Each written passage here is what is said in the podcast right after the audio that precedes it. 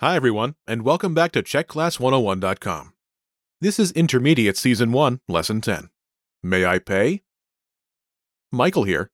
Ahoy, I'm Veronica. In this lesson, you'll learn about asking for clarification and explanation. The conversation takes place at a restaurant.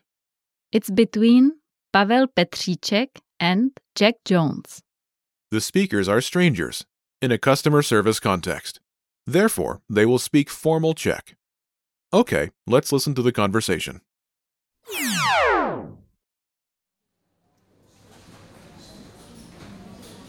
Můžu zaplatit? Zajisté. Mohu se zeptat, u kterého stolu jste seděl? U toho, který je nejblíž kuchyni. Měl jsem steak s hranolkami. A, ano, už to vidím. K pití jste měl pivo? Jedno nealkoholický. Měl jsem totiž chuť na pivo, ale budu řídit. Teď po jídle mám chuť spát. A nedáte si ještě kafe, které vás probere? Přece už jsem jedno měl. Tady u nás? Jste si jistý? Nemám to totiž na vašem účtě. Ano, jsem si jistý. Vždyť jsem ho teď dopil. Takže jste měl jeden steak, jedny hranolky, jedno nealkoholické pivo a jednu kávu. Je to tak? Ano, přesně. Takže vás poprosím o 320 korun.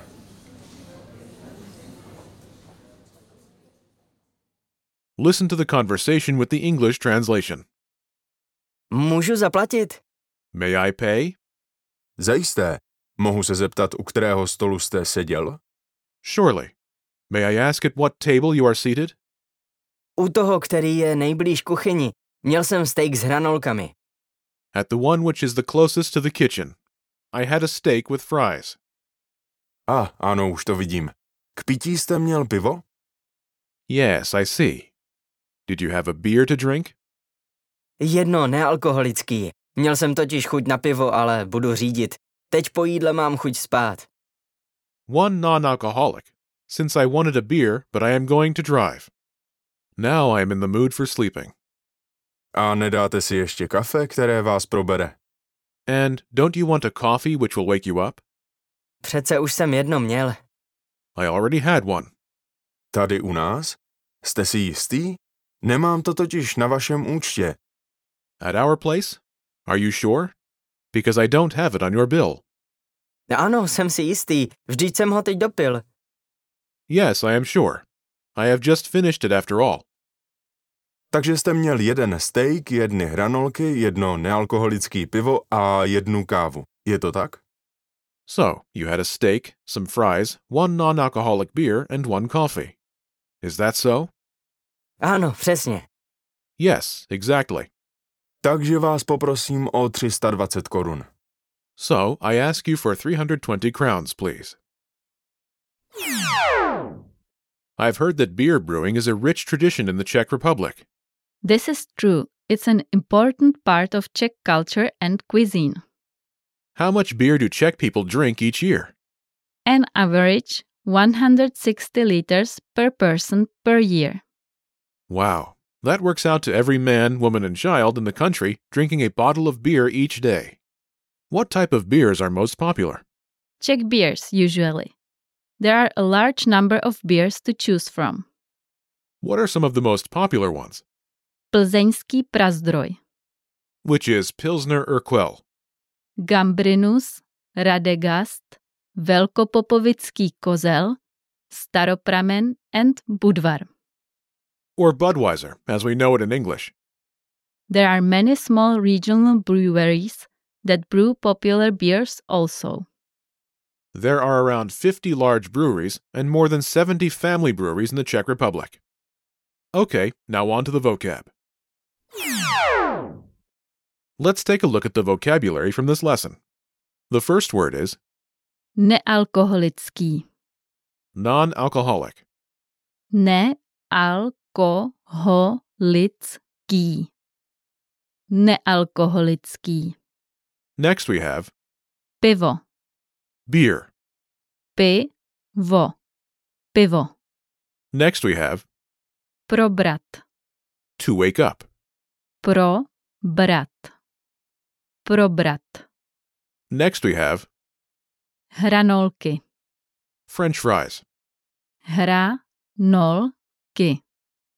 Hranolky. Next, we have Dopít. to finish drinking, to drink up. Do. Pít. Dopít. Next, we have Účet. check, bill. Účet. Účet. And last, Zajisté. surely. Za. Jisté. Zajisté. Let's have a closer look at the usage of some of the words and phrases from this lesson. The first word is Jedno nealkoholické pivo. meaning non alcoholic beer. This phrase starts with the numeral Jeden. This changes its form according to the neutral noun in this phrase, which is Pivo.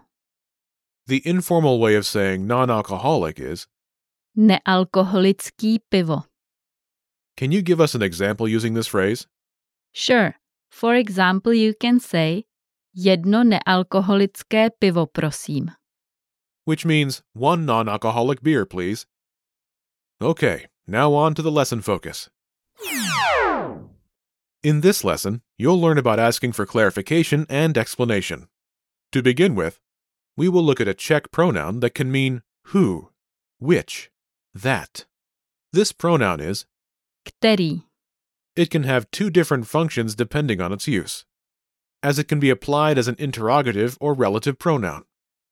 When used as an interrogative pronoun, it's used to ask about identity and commonly corresponds to the English pronoun which.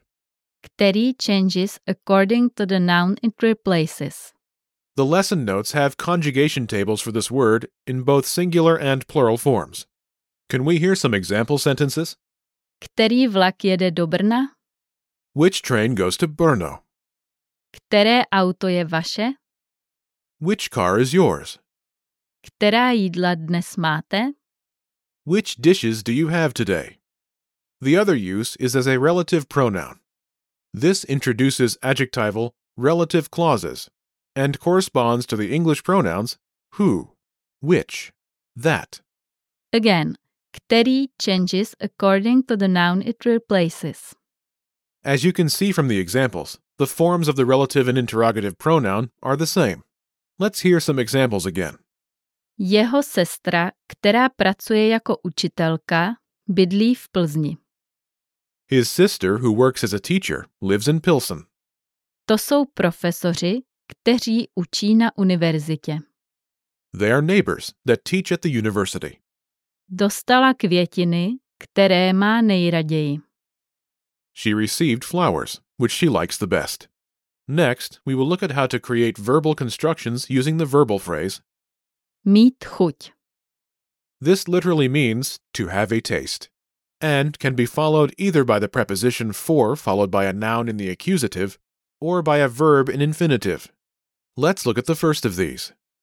Mít chuť na followed by a noun in accusative. This means to fancy something, or to feel like having something. It's usually used for food. Nemáš chuť na pivo? Do you feel like having a beer? Měl bych chuť na řízek s hranolkama. I would fancy a schnitzel with french fries. The second construction is Mít chuť plus a verb in infinitive. this is used to say you are in the mood for something, or that you feel like doing something. It's usually used for an activity. For example, Nemám chuť si povídat. I don't feel like talking. Měli byste chuť jít do kina? Would you feel like going to the cinema? Finally, we will look at some conjunctions that can be used to express cause. The conjunctions we're talking about are Vždyť? Přece. These are synonyms and have the English equivalent of after all or though. They introduce a coordinate clause where they justify the previous statement. Let's see this in action.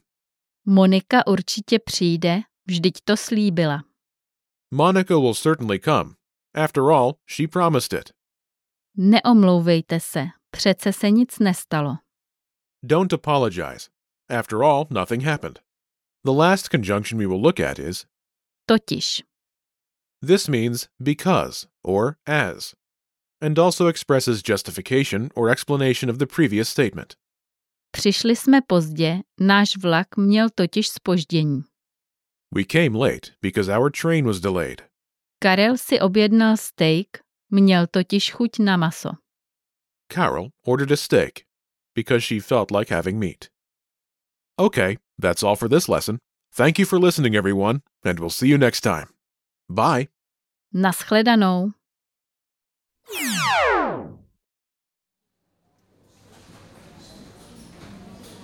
Můžu zaplatit?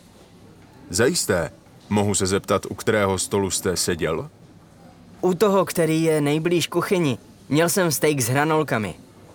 A, ano, už to vidím. K pití jste měl pivo? Jedno nealkoholický. Měl jsem totiž chuť na pivo, ale budu řídit. Teď po jídle mám chuť spát. A nedáte si ještě kafe, které vás probere? Přece už jsem jedno měl. Tady u nás? Jste si jistý? Nemám to totiž na vašem účtě. Ano, jsem si jistý. Vždyť jsem ho teď dopil. Takže jste měl jeden steak, jedny hranolky, jedno nealkoholické pivo a jednu kávu. Je to tak? Ano, přesně. Takže vás poprosím o 320 korun.